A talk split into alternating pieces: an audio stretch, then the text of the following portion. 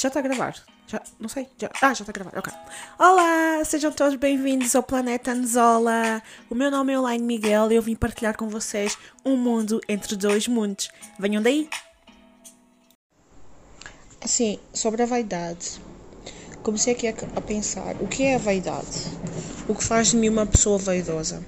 De acordo com os conceitos gerais, incluindo os conceitos budistas, a vaidade é a necessidade ou a vontade de ter a aprovação de terceiros, aprovação alheia sobre a nossa aparência, sobre o nosso aspecto, sobre as nossas qualidades. Ou seja, nós vestimos-nos, nós agimos, nós expomos e exibimos as nossas coisas, não porque nos sentimos bem sobre elas, então o de uma forma consciente, porque, ok, eu sinto bem com esta blusa, vou vestir esta blusa, mas fazemos isto com a necessidade de ter uma aceitação, uma aprovação, um reconhecimento.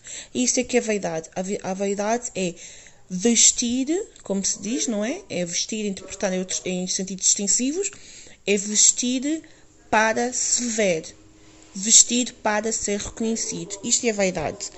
E agora as pessoas podem me perguntar às vezes: ah, então quer dizer que todos nós somos vaidosos? Não, nem toda a gente é vaidosa porque a partir do momento em que nós fazemos as coisas, que nós nos vestimos no sentido extensivo para nós próprios, porque nos sentimos bem daquela forma, porque hum, sentimos-nos bem a comunicar daquela forma, a exibir daquela forma, quando não estamos à espera de nenhum tipo de reconhecimento, nós não estamos a ser vaidosos, nós estamos simplesmente a ter amor connosco próprios, ok? Uh, se eu me visto bem, porque me sinto bem ao vestir bem, eu não estou a ser vaidosa, mas se eu me vestir bem porque eu quero ser reconhecida como uma pessoa que se veste bem, sim, eu estou a ser vaidosa.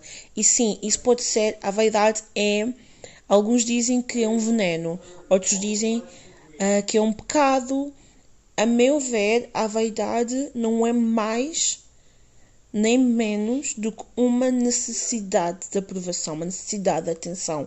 A partir do momento em que nos desapegarmos, a partir do momento em que não precisarmos e de largarmos essa necessidade, automaticamente deixamos de ser vaidosos e passamos simplesmente a abraçar o amor que vem de dentro, que vai para fora e que vem de fora e que vai para dentro. Ou seja, como combater a vaidade? Com amor, com aceitação própria e não com aceitação externa.